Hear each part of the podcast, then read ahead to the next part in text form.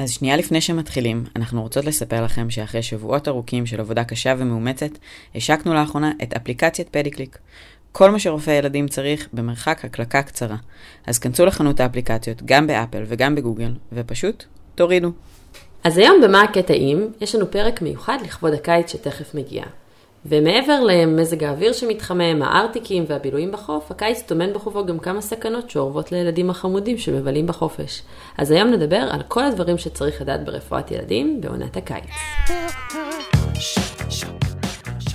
ברוכים הבאים למה הקטעים, הפודקאסט על כל מה שרציתם לדעת ברפואת ילדים, ותכלס, התפתחתם לשאול. אה, אז יאללה, נצלול ישר פנימה ונתחיל מלדבר על תביעה. אהבתי את המשחק מילים טל. אין ספק שזה נושא מאוד רלוונטי בקיץ, עונת הים והבריכה. אז מבחינת האפידמיולוגיה, בנים טובים פי 2 עד 3 יותר מבנות, וכמובן שילדים שסובלים מאפילפסיה מועדים לתביעה פי 15 ואפילו עד פי 20 יותר. ילדים קטנים הם בסיכון מוגבר יותר, בדרך כלל בשל תביעה ביתית, וסיכויי הישרדות נמוכים. כמובן שמניעה היא המפתח, וחשוב מאוד להסביר להורים שצריך להשגיח על הילדים בכל זמן נתון, בעיקר בחופשות, בצימרים וליד מאגרי מים בטבע. וכמובן, כמובן, לא להיות עם הטלפון כשאנחנו נמצאים בים או ליד הבריכה. הפרוגנוזה תלויה כמובן במשך הזמן בו הילד או הילדה היו מתחת למים, בכמות המים שנשאפה ובמהירות מתן ההחייאה. כאשר ילד שמגיע עם הסיסטולה, זהו כמובן מדד פרוגנוסטי, נוירולוגי רע. יש הבדלים פתופיזיולוגיים בין תביעה כששואפים מים מתוקים לבין תביעה כששואפים מים מלוכים, בעיקר מבחינת נפח הדם, ההמוליזה והפגיעה בסורפקטנט. המנגנון הפתופיזיולוגי הוא בעיקרו סביב האספירציה, שלרוב בגלל הרינגוספזם לא תהיה משמעותית, אבל יכולה ליצור נזק ניכר לרקמות של הריאות ולסורפקטן. ואז נוצרים שאנטים תוך ריאתיים, ירידה בלחץ החמצן בדם, זה גורם להיפוקסיה, היפוקסמיה ובהמשך לאנוקסיק בריין דמג' כשמדובר בטביעה שהיא מעל 4 עד 6 דקות.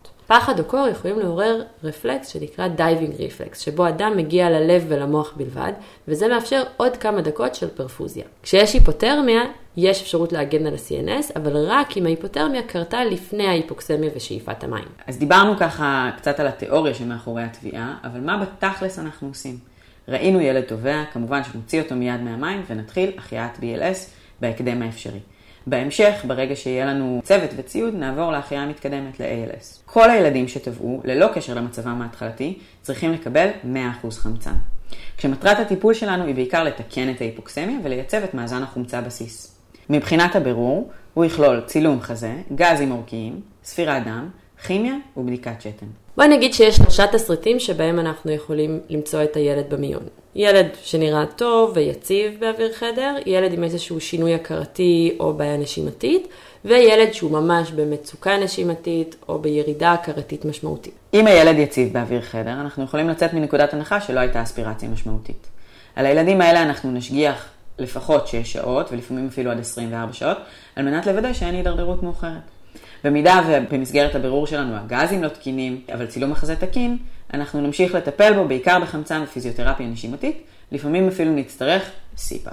עכשיו בוא נפתח איזשהו נושא שממש חשוב לי ככה להגדיר אותו, כי זה קרה לי כמה פעמים במיון, ובהתחלה ממש לא ידעתי על מה מדברים. יש הורים שמגיעים למיון אחרי שהילד היה כמה דקות במים, ודואגים שהייתה תביעה יבשה. אבל אני מולי רואה ילד שנראה טוב, בלי מצוקה, וממש לא ידעתי מה לענות להם. אז באמת הנושא הזה של תביעה יבשה זה לא איזשהו אנטיטי רפואי, זה איזשהו מונח שגור, שבאמת כנראה הופיע בתקשורת, שבא לתאר מצב של קוצר נשימה אחרי שילד שהה במים. כנראה שמדובר בלרינגוספזם הזה, כמו שאמרנו, האספירציה היא לרוב לא משמעותית, אבל כנראה שפה בכלל לא הייתה אספירציה, רק לרינגוספזם. כמובן שמדובר במצב מיידי, שיקרה בעת או מיד אחרי השהייה במים, לא משהו שיתפתח שעות או ימים אחרי. אז כשהם אומרים לי, תבדקי שלא הייתה לו תביעה יבשה, זה חוסר הבנה פשוט. כנראה. עוד מונח שההורים לפעמים מודאגים ממנו זה מה שנקרא תביעה שניונית, או secondary drowning. זה איזשהו מצב שכן הייתה אספירציה של מים. בהמשך תופיע החמרה נשימתית כתוצאה מדלקת ריאות כימית, או פגיעה בסורפקטנט. גם פה התסמינים יופיעו מיד, אבל הם יחמירו בהמשך. אז אם אנחנו חושדים שעשויה להיות אספירציה של מים, אנחנו נשגיח כמה שעות במלר"ד, במידה ולא יתפתחו תסמינים, כנראה שאין שום דבר ואפשר להיות רגועים. ובגלל זה בעצם אם נסכם מה שאמרת בהתחלה, אם אני רואה ילד שנראה טוב, וגם אם אני מניחה שאולי הייתה איזושהי אספירציה קלה, אני פשוט משגיחה עליו כמה שעות לפי הצורך. נכון. מעולה. נעבור המקרה הבא, ילד שהגיע עם איזשהו שינוי הכרתי או נשימתי, אז כמובן שזה יכול לשקף איזושהי היפוקסמיה שהולכת ומחמירה, ועליו נצטרך לעקוב ככה קצת יותר צמוד, לחזור על גזים כל כמה שעות, אולי לחזור על צילום מחזה, ולראות לאן זה מתפתח. התסריט השלישי והקשה יותר, ילד עם מצוקה נשימתית, עם היפוקסמיה, כזה שיש לו נגיד סטורציה שהיא מתחת ל-90% או PO2 מתחת ל-60 על 60% חמצן, או ילד שמפתח בצקת ריאות נרחבת, כל אלה דורשים ניטור, הנשמה לפי הצורך ועיצוב לחצי דם עם הגבלת נוזלים ומתן משתנים. כל פעם שיש חשד לפגיעה בהכרה, צריך לאשפז להשגחה. וכמובן, כמו שדיברנו קודם, כל מצב של קומה הוא בעל ערך פרוגנוסטי גרוע מאוד. טוב, סיימנו לדבר על תביעה, זה היה כבד, נמשיך הלאה. קבוצה שטיילה במדבר, טיול שנתי, הייתה טמפרטורה של 35 מעלות בצל, הילדים יצאו לא עם מספיק מים, ובעצם אנחנו חושדים שמגיעים אלינו ילדים עם פגיעת חום. אז פגיעות חום באמת קורות כשהטמפרטורה גבוהה, והיא לא מאפשרת פיזור טוב של החום, והלחות לא מאפשרת קירור על ידי הזיעה. רוב הנפגעים הם קשישים, אבל גם ילדים הם בסיכון. יותר בסיכון הם ילדים עם רקע של CF, או כל בעיה שקשורה בהזעה מופחתת, למשל כאלה שמטופלים בתרופות כלשהם. ילדים שנשכחו ברכב, וכמובן ספורטאים. סיכויי ההישרדות הם גבוהים, מעל 90%. ועקרונות הטיפול די פשוטים, קירור, כמובן, תמיכה לבבית במידה ויש פגיעה לבבית, ותיקון של הפרעות אלקטרוליטריות. עכשיו, בגדול אנחנו מדברים על שלושה סוגי פגיעה. הראשון נקרא heat cramps, השני נקרא heat exhaustion, והשלישי נקרא heat stroke. האופציה הראשונה, heat cramps, זה נובע מחוסר במלחים, מתבטא בהתכווצויות של שרירים. הטיפול הוא לרוב פשוט במקרים הקלים מספיק מנוחה וצריכת מלחים פומית. במקרים קשים יותר, נותנים נוזלים, NaCl 0.9 בכמות של 5 עד 10 ml לקילו, ואחר כך רהידרציה פומית. הסוג הבא, heat exhaustion, נגרם ממזג אוויר חם או מאמץ גופני, ונלווה להמוקונצנטרציה. אנחנו מחלקים את הסוג פגיעה הזה לחסר במים או חסר במלח, וכמובן שנטפל בהתאם לבעיה. אם חסרים מים, כמובן ניתן נוזלים ופחות מלחים, ואם חסרים מלחים, ניתן מלחים ופחות נוזלים. הכל לפי התשובות של הכימיה. נכון. נעבור לדבר הבא, שהוא ה-heat stroke. זה מצב חירום, הוא מסכן חיים, יכול להיות היפרפירקסיה מעל 41 מעלות, אנחנו רואים ילד עם אור חם, יבש, ורוד, ולרוב ההזעה כבר הפסיקה קודם לכן. מה שאופייני זה בקצוות הגיל תינוקות, ילדים שנשכחו ברכב ובפעילות גופנית מוגזמת. זה מתאפיין בדופק מהיר עם פלס פרשר רחב, שהופך להיות חוטי. קרדיאק אאוטפוט יורד בגלל הנזק למיוקה. מבחינת פגיעה משמעותית זה פגיעה ל-CNS. אנחנו רואים כאבי ראש, חולשה, בלבול, סחרחורת, הפרעות הליכה, תוקפנות, יכולים גם להופיע פרקוסים, המיפרזיס, אי שליטה על סוגרים ושינויים באישונים, כל זה כתלות בחומרת ההיפרפירקסיה. CPK יכול להיות מוגבר מאוד במשך כמה ימים ואפילו שבועות, ויכול להיות גם רבדומיוליזיס שיגרום לאי ספיקת כליות. מבחינת טיפול, עושים קירור אקטיבי עד טמפרטורה של 38.5. תזכרו כמה הטמפרטורת גוף עלתה, צריך לנסות להביא את זה ל-38.5. צריך להפשיט את הילד. אפשר לעשות הרטבות, לשים קרח באזור בתי השחי, הצוואר, המפסעות. אפשר להוסיף מאוורר ולפעמים אפילו שטיפה פריטוניאלית יכולה לעזור. צריך לעשות ניטור חום רקטלי מתמשך ולפעמים נדרשת גם סדציה ושיתוק. חוץ מזה, מבחינה קרדיו-וסקולרית, יכול להיות שנצטרך לתת תמיכה קרדיו-וסקולרית, והמצב הקרדיו-וסקולרי יקבע את כמות הנוזלים שצריך לתת. לרוב, הדה-הידרציה היא לא כל כך משמעותית. שזה משהו מאוד uh, מפתיע. הפגיעה היא בעיקר הטמפרטורה הגבוהה. חוץ מזה, לפעמים צריך לתת תמיכה אינוטרופית, וכמובן במצבים קיצוניים, לעלות על אקמו. סיימנו לדבר על שני נושאים ככה כבדים ועצובים, ונעבור לדבר על נושא קצת יותר קליל, אבל uh, גם לא נעים, עקיצות. אז נתחיל מעקיצות יתוש, או במקרה הזה עקיצה של יתושות, ובאמת לרוב נקבת היתוש היא זו שעוקצת.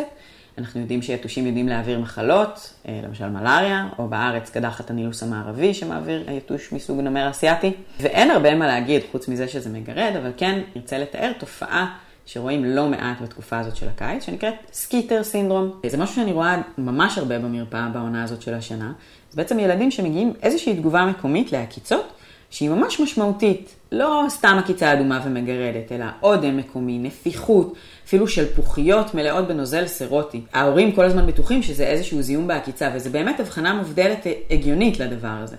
אז איך אנחנו נדע להבדיל בין skeeter syndrome, שזו תגובה אלרגית דלקתית מקומית, לבין צלוליטיס? אז צלוליטיס זה משהו שלוקח לו יותר זמן להתפתח, יום, יומיים, שלושה אחרי הופעת העקיצה, בעוד ש skeeter syndrome מופיע ממש כמה שעות מרגע העקיצה.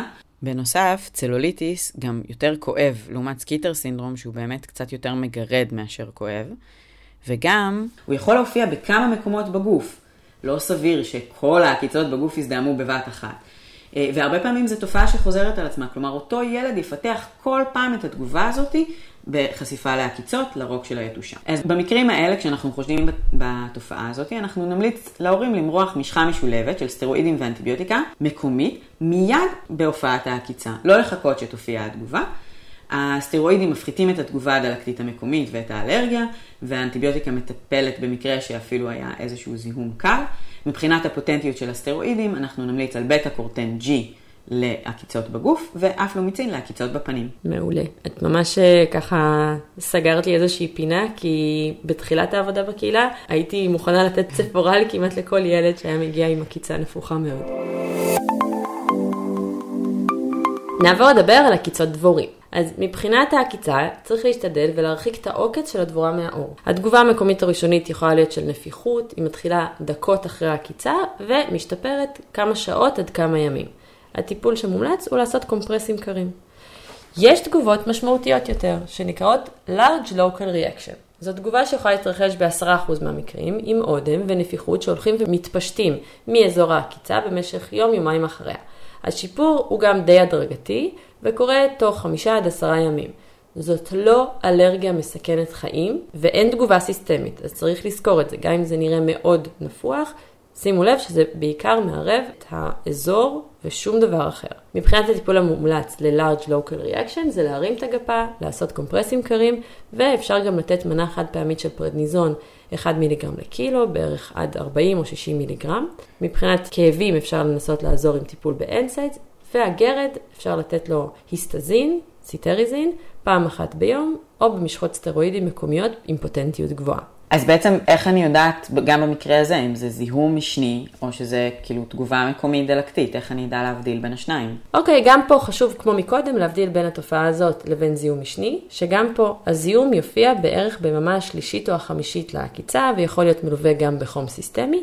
כמובן, כשיש לנו חשד שמדובר בזיהום משני, אז מומלץ להתחיל טיפול אנטיביוטי סיסטמי כמו לצלוליטי. בסדר גמור, נשמע לי שהבנו את ההבדלים. הדבר האחרון שחשוב לציין לגבי דבורים זה אלרגיה לדבורים, ופה אנחנו מדברים על אלרגיה מסכנת חיים שמתבטאת כאנפילקסיס, או תגובה חמורה שמערבת מספר מערכות. היא מופיעה מהר, מיד לאחר העקיצה, ולרוב כבר בחשיפה הראשונה תהיה תגובה משמעותית.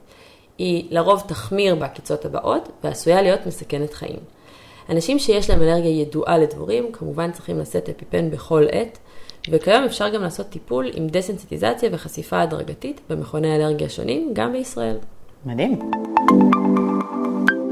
אז נעבור לנושא הבא, שגם כן מאוד רלוונטי לקיץ, והוא המדוזות. אז בים התיכון יש לנו מדוזה מאוד אה, נפוצה, שנקראת החוטית הנודדת, שהיא מין פולש שהגיע אלינו ממדינות אחרות. היא מגיעה קרוב לחוף בתקופת הקיץ, בעיקר בחודשים יולי ואוגוסט, ולפעמים גם הן נסחפות לחוף. המדוזות בארץ הן לא קטלניות, אבל צריך לזכור שבחופי המזרח הרחוק ובאוסטרליה, צריבת מדוזה עשויה לגרום למוות מהיר מאוד. בעצם מה שכואב ופוגע בנו במדוזה זה החוטים או הרגליים של המדוזה, שהם יודעים לשחרר גם את הארס, שלפעמים נסחף בים וצורב גם ללא נוכחות המדוזה עצמה. התגובה הראשונה היא כאב חד ואדמומיות בעור, בהמשך יופיעו גרד, שלפוחיות ואפילו שטפי דם.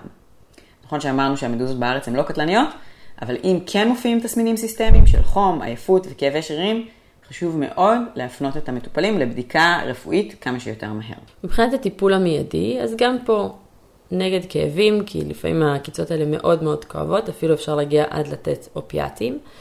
צריך להסיר את ההרס כמה שיותר מהר באמצעות חתיכה של פלסטיק, נגיד איזשהו כרטיס אשראי. ממש ש... לגרד את זה, נכון? ממש מגרדים את האור עם כרטיס אשראי, להוריד את ההרס. ואחר כך לשטוף את האור במי ים, ורק אחר כך במי ברז, כל זה מבלי לשפשף את האור. כדאי להימנע מלחץ מכני או משימוש במים מתוקים שיכולים לגרום להפרשה של הנמטוציטים שמגרים את האור. מבחינת שטיפה בחומץ, זה משהו שככה אנשים אה, מכירים ויודעים עליו, העניין הזה קצת שנוי במחלוקת.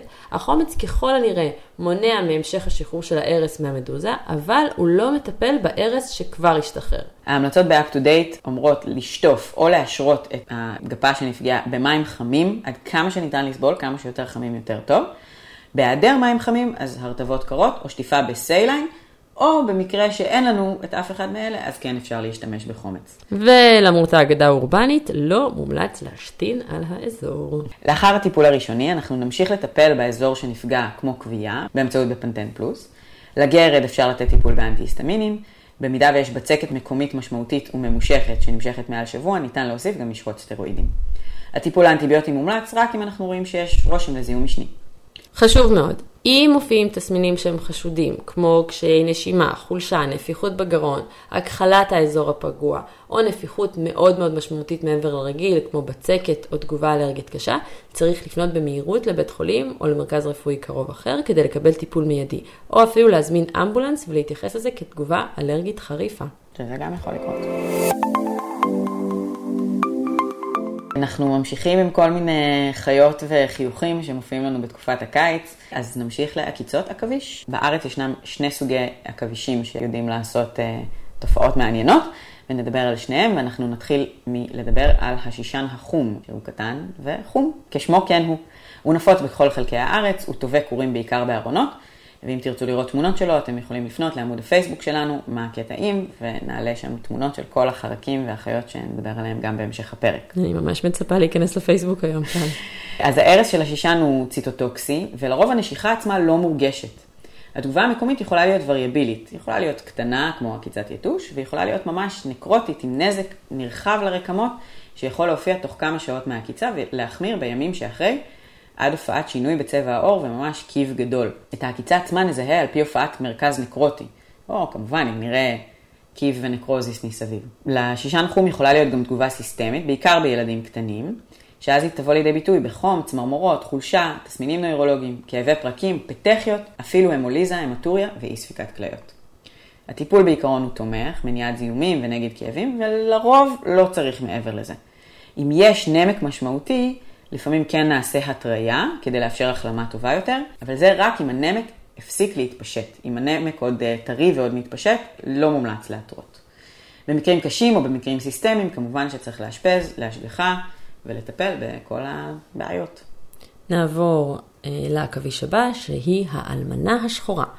היא נפוצה בכל חלקי הארץ. הנקבה, שאפשר לזהות אותה לפי שעון חול אדום על הבטן, היא המסוכנת, והעקיצה שלה מפרישה נוירוטוקסין שיוצר כאבים ונוקשות שרירים כואבת באזור הבטן, החזה, הירכיים, ויכולה להיות מצוקה נשימתית, עצירת שתן ופריאפיזם.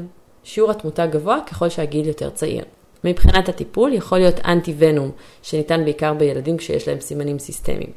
לפני המתן בודקים תגובה הורית להיפרסנסיטיביות, כמובן לאנטי ונום, ויכולה גם להיות תופעת לוואי נדירה של סרום סיקנס. טוב, אנחנו ממשיכות לדבר על עוד כל מיני חיות. ממשיכות להעקץ. לגמרי, ועוד חיה שאנחנו רואים הרבה בעיות שלה בעיקר בתקופת הקיץ, בעיקר בתקופת הטיולים, זה עקרב. העקרבים הם חיה לילית, שביום מתחבאת בין אבנים, הרבה פעמים גם בתוך שקי שינה, בגדים זרוקים, נעליים. יש אה, סוגים שונים של עקרבים בארץ, חלקם מסוכנים יותר, חלקם מסוכנים פחות. הנפוץ והמסוכן בארץ הוא העקצן הצהוב, שהוא נפוץ בכל חלקי הארץ, אה, אולי פרט לכרמל. אנחנו נזהה אותו על ידי זה שהוא צהוב עם חוליה אחת שחורה בקצה הזנב. ההרס מכיל נוירוטוקסין, שגורם לצריבה מיידית, כאבים ונפיחות מקומית. הקליניקה הסיסטמית יכולה לכלול ערעור פרסימפטטי, שכולל הזעה, ריור, פריאפיזם, וכשיש כמות גדולה של הרס, אז גם יכול להופיע יתר לחץ דם, נזק למיוקרד, בצקת ריאות, התכווצות שרירים, שיתוק שרירי נשימה, פנקריאטיטיס עם היפרגליקמיה והפרעות קרישה. לרוב, התופעות חולפות תוך 48 שעות. בילדים אפשר גם לראות פרקוסים, ניסטגמוס, ריור ואנצפלופתיה. לא לדאוג, רוב העקיצות בכל זאת הן לא כאלה מזעזעות והן יתבטאו בכאב מקומי בלבד, ויצריכו השגחה של 4-6 שעות כדי לראות שלא מתפתחת קליניקה. במידה ויש קליניקה סיסטמית, יש צורך לתת אנטיבנום, ואפשר להוסיף לזה קלציום גלוקונט, סדציה וטיפול נוגד פרקוסים, בעיקר פנוברביטל. עוד חיה מגעילה בדרך, נדבר על עקיצת נדל. זו עקיצה שנראית כמו שתי נקודות שחורות קרובות. זה מאוד כואב, אבל זה לא מסוכן. הטיפול הוא בדרך כלל נגד כאבים, אנלגזיה וכמובן טטנוס. לא צריך בירור ולא צריך השגחה. אבל לפעמים ככה מגיע ילד, יש לו שתי נקודות, ואז אנחנו רגע, אולי זה נחש. אז נדל הנקודות הן קרובות, ונחש הנקודות הן קצת יותר רחוקות. הדבר היחיד שצריך לזכור זה שנחשים צעירים, השיניים שלהם יחסית קרובות, קצת דומה לנדל מבחינת הרוחב בין אה, שתי נקודות ההקשה. אה, במקרים כאלה שאנחנו חושדים שאולי בכל אופן מדובר בנחש, בגלל הסיפור האנמנסטי, או שבאמת לא ראו בכלל מה הקיש, אז אנחנו כן נתייחס לחומרה ונשאיר להשגחה של כמה שעות, לראות שלא מתפתחים סימנים מעבר לסימנים המקומיים של הכאב באזור אה, או הנפיחות. וואו, ממש שינית את הרמיטל, ובאמת, אה, אם כבר דיברנו, אז בואו נדבר על הקשות נחש. אז הנחש הוא חיה עם דם קר שמעדיפה טמפרטורה מתונה. רוב ההקשות הן בקיץ, כשהנחשים הם מסתתרים וערניים. בארץ יש עשרות סוגי נחשים, מתוכם כשמונה נחשבים ארסיים, שהמסוכנים ביותר זה האפעה והצפה. האישונים של הנחשים האלה הם אליפטיים ולא עגולים, ככה אפשר לזהות אם מסתכלת לנחש בעיניים, מה שנקרא. זה תמיד מה שאני עושה, כדי לוודא אם הוא ארסי או לא. אז אמרנו שההקשה מופיעה כסימן של שתי שיניים. לרוב יהיה גם סיפור אנמנסטי תואם, כלומר, ראו נחש, לפעמים גם ממש מוצאים אותו ומביאים אותו. חשוב מאוד לנסות ולזהות את הנחש על מנת להתאים את הטיפול, נדבר על זה בהמשך. מבחינת האפידמיולוגיה, לרוב ההקשות הן בבנים בגילאים 5 עד 19, וככל שהילד קטן יותר, כך הסיכון עולה, וגם ככל שההקשה גבוהה יותר, או חודרת לכלי דם. מבחינת הסתמנות קלינית אפשרית, גם פה יכולה להיות הסתמנות מקומית ויכולה להיות הסתמנות סיסטמית. מבחינה מקומית יכולים להיות סימני הקשה, כאב, נפיחות, שלפוחיות, שיכולות גם לפעמים להיות עם הרס פעיל, לימפנגיטיס וקומפרטמנט סינדרום. מבחינה סיסטמית, ההרס עצמו יכול להכיל כל מיני סוגים של רעלנים ולהיות המטוטוקסי, נוירוטוקסי, נפרוטוקסי או קרדיוטוקסי.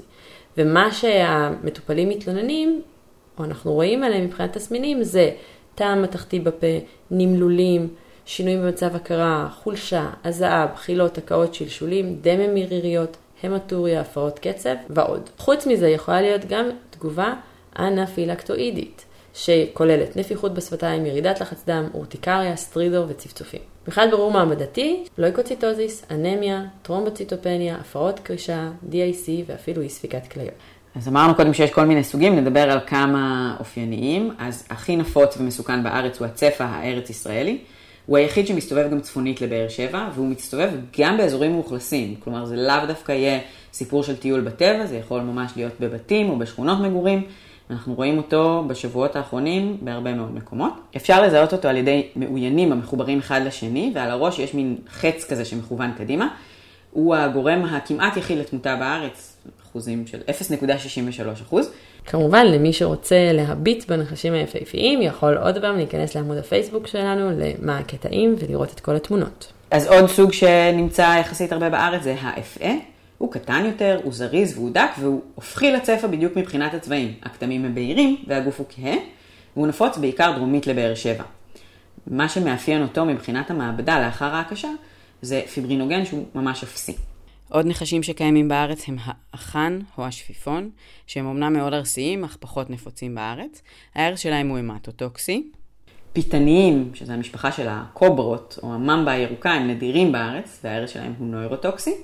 ושרפים, למשל שרף עין גדי, שהוא קטנטן ושחור, הוא נראה ממש כמו תולעת, אבל הוא מאוד מאוד מסוכן, המוות תוך שעות, וההרס שלו הוא קרדיוטוקסי. אז בעצם מגיע לנו מטופל, אנחנו צריכים אה, להתחיל מלהגדיר איזושהי חומרה. אז איך אנחנו מחלקים את החומרה אה, של התסמינים? אז קל זה בדרך כלל סימנים מקומיים בלבד. מצב בינוני זה יהיה נפיחות שהיא קצת מעבר לאזור ההקשה, פלוס איזשהו סימן סיסטמי או מעבדתי. ומצב קשה זה יהיה סימנים מקומיים משמעותיים, סימנים סיסטמיים רבים והפרעה מעבדתית משמעותית. אבל בואי, טל, בוא נדבר תכלס. שבת בצהריים, אני אחראית במיון. נכנס ילד בן שש, מספר שהם היו בטיול, הילד ראה נחש, ממש לא הסתכל לו בעיניים, ממש לא הסתכל איזה מאוינים יש לו איפה, יש לו יד נפוחה, המון המון צרחות, המון לחץ של ההורים. האמת, גם אני כבר אה, מבולבלת ולחוצה. בואי נגיד תכלס תכלס מה עושים. אז אנחנו נדבר על כמה דברים, אבל לזכור ש setting של הכשת נחש, אנחנו מתייחסים כמו setting של החייאה. אנחנו מתחילים מה-Triangle of Assessment ואחרי זה A-B-C-D-E. כמו שאנחנו למדנו ואנחנו יודעים לעשות. אז בשטח אנחנו צריכים אה, להרגיע את הילד עד כמה שניתן, להושיב אותו, לנקות ולחטא את האזור ולקבע את הגפה, רצוי נמוך מגובה הלב. אחרי זה אנחנו נרכיב עירוי ביד הבריאה, וכמובן נמשיך ב setting של החייאה במסגרת המלר"ד. בניגוד למה שפעם אמרו, לא מומלץ לשים חסם עורקים, לא לחתוך, לא למצוץ את האזור ולא לקרר אותו. כל הדברים האלה מגבירים את הנמק ויכולים להגביר את הנזק בהמשך. כשהילד מגיע למלר"ד, אנחנו נמשיך את ההחייאה על פי אותם עקרונות של A, B, C, D, E. במידה ומישהו שם חסם עורקים, אז צריך מאוד בזהירות להוריד אותו, בדרך כלל שמים אחד פרוקסימלי ומשחררים בעדינות את הדיסטלי, כדי לא לשחרר המון הרס לזרם הדם. אנחנו נעשה אה, איזשהו מעקב של היקפי הגפה בכל 30 דקות, אחרי זה בתדירות הולכת ויורדת, כדי לוודא שלא מתפתחת תסמונת מדור, קומפרטמנט סינדרום. נשלים לילד מעבדה מלאה, כולל ספירת דם, כימיה, גזים, קרישה, פיברינוגן, קרוס, ונעקוב אחרי המעבדה הזאת כל כמה שעות. הטיפול יהיה תומך עם נוזלים, מוצרי דם לפי הצורך וכמובן טטנוס, ואם כן התפתחה תסמונת מדור, נשקול לבצע פסיוטומיה. צריך לזכור שלהקשת נחש יש טיפול, הוא נקרא אנטי ונום. מה זה בעצם אנטי ונום? הוא מיוצר מסרום של כבשים או סוסים שהזריקו להם את ההרס והם ייצרו נוגדנים. קיימים אנטי ונום לצפה, ארץ ישראלי, אפעה ופטן שחור. ומומלץ לתת אותו כמה שיותר מהר, עד 4 שעות מרגע ההקשה ועד 12 שעות. צריך לתת את האנטי ונום רק אם יש תגובה סיסטמית או מעבדתית או סכנה לגפה. לזכור שיכולה להיות תגובה לאנטיבנום בדמות סרום סיקנס. אז בעצם בהנחה שראינו באמת שהמצב של הילד הולך ומחמיר ואנחנו רואים איזושהי בעיה מעבדתית ואנחנו רוצים לתת אנטיבנום, אמרת קודם, הוא לא יסתכל על הנחש בעיניים. אף אחד לא יסתכל על אף אחד, רק צרחות וברחו משם. אז בתכלס אנחנו יודעים שהאנטיבנום הוא טיפול מאוד טוב, אבל הוא מותאם ספציפית לסוג הנחש. במקרה הזה הילד לא יסתכל על הנחש בעיניים, אין לנו שום מושג איזה נחש מדובר, אז אנחנו צריכים לאסוף רמזים. והרמזים האלה, כמו שאמרנו קודם, הם על פי התמונה המעבדתית. בילדים שבהם התמונה המעבדתית תהיה עם הפרעה בקרישה או פיברינוגן מאוד מאוד נמוך, אנחנו אה, נניח שמדובר בהקשה של אפעה. וניתן אנטי ונום כנגד אפעה. במצבים אחרים אנחנו נניח שמדובר בצפה, שהוא הנחש הנפוץ ביותר בארץ והוא באמת נפוץ בכל חלקי הארץ, ולכן ניתן אנטי ונום לצפה ארץ ישראלי. טוב טל, אז אה, באמת אני קצת ככה בלחץ מכל החלק הזה שדיברנו עליו. דיברנו על הרבה יצורים מלחיצים, הקשות, עקיצות, אבל בתכלס, מה שצריך לזכור זה שאנחנו מתייחסים לכל ילד שהוא קש או נעקץ לפי התסריט הזה של A, B, C, D, E. מנסים להעריך בגדול האם התגובה היא מקומית בלבד או סיסטמית או איזושהי תגובה קשה יותר. לרוב התמונה הזאת תתבהר בשעות הראשונות, ובמידה ויש תגובה סיסטמית, אז צריך לשקול מעבר לתמיכה מסביב, לשקול האם יש צורך בטיפול ספציפי שהוא אנטי ונום. שבעיקר בעיקר אנטי ונום מיועד לנחשים ועקרבים, ובמקרים נדירים גם לעכבישים. אז נכון שזה מלחיץ, אבל כל עוד נשמור על הסדר הזה, נראה לי שיהיה בסדר. אז בהזדמנות זו אנחנו נאחל קיץ נעים לכל מאזיננו. חופש מוצלח ובטוח, גם בים, גם בבריכה, גם בטיולים. שלא תזכו לפגוש את כל היצורים שסקרנו פה בפרק, אבל גם אם כן, עכשיו אתם יודעים מה לעשות. ועד הפעם הבאה תמשיכו לשאול ולהתפתח. האזנתם לעוד פרק של מה הקטעים. את הפודקאסט מגישות ועורכות דוקטור אנה ברמלי, דוקטור נועה זיו ודוקטור טל גולדשטיין עקביה. תודה לכל הרופאים שמשתתפים איתנו בפודקאסט, ותודה מיוחדת לבן הזוג האהוב של ישי על כל העזרה בארגון הפרקים, תיקון הסאונד והידע הרפואי שהוא צובר בעל כורחו. ואם גם לכם יש שאלות שעד כה התפתחתם לשאול, או כל שאלה אחרת, חפשו אותנו בפייסבוק, מה הקטעים, ותכתבו לנו. ועד הפעם הבאה, תמשיכו לשאול ולהתפתח.